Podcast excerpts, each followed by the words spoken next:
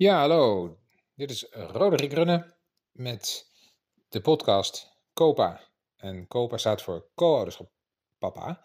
En het idee is dat ik wat verhalen deel vanuit mijn eigen ervaring, die ik heb als papa van drie jonge kinderen van 6 en 9 en 11. En wat mij eh, nou ja, allemaal overkomen is in de afgelopen tijd en in het verleden en ook nog gaat komen, vind ik leuk om met jullie te gaan delen.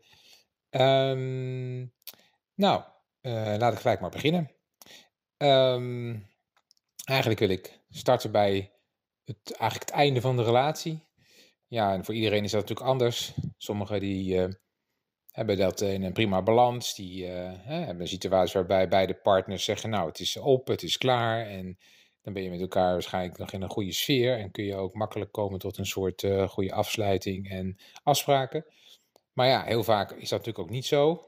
Nou, in het echt erge geval kom je in een soort vechtscheiding terecht met advocaten. Maar gemiddeld genomen zijn de meeste mensen komen toch uit bij de mediator. Nou, voor ons was het ook zo. En um, tja, het is natuurlijk wel toch heel wonderlijk op het moment dat je dan bij die mediator zit.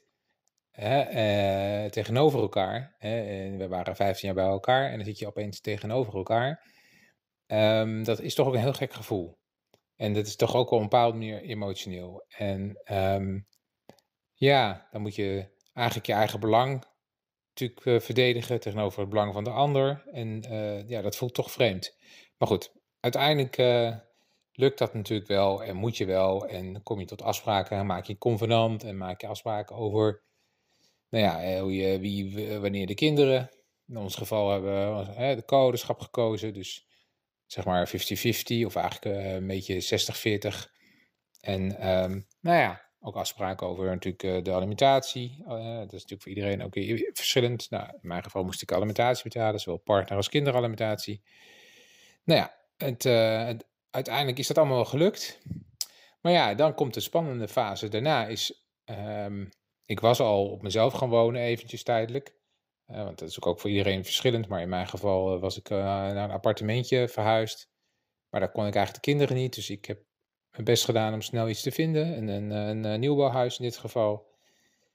En uh, nou, met alle stress die erbij kon kijken om dat klaar te krijgen, et cetera. Goed, en dan is het zover. En dan ja, ga je daar wonen. En dan heb je natuurlijk ook de kinderen die langskomen. en ik weet nog goed dat de eerste keer dat ik echt dacht: oké, um, heb ik alles hebben ze, nou ja, uh, weet ik veel, hun tandenborstel en een pyjama uh, op dat niveau. Maar ook, uh, wat ga ik in godsnaam maken voor eten? nou ja, het is natuurlijk in het begin best wel stress.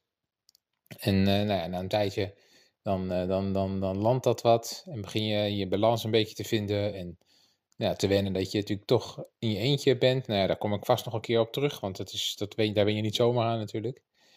Um, ja, en dan uh, s ochtends natuurlijk uh, de kids naar school. En uh, ja, je staat overal dan opeens zelf voor. Dus dat is toch wel echt eventjes een confrontatie.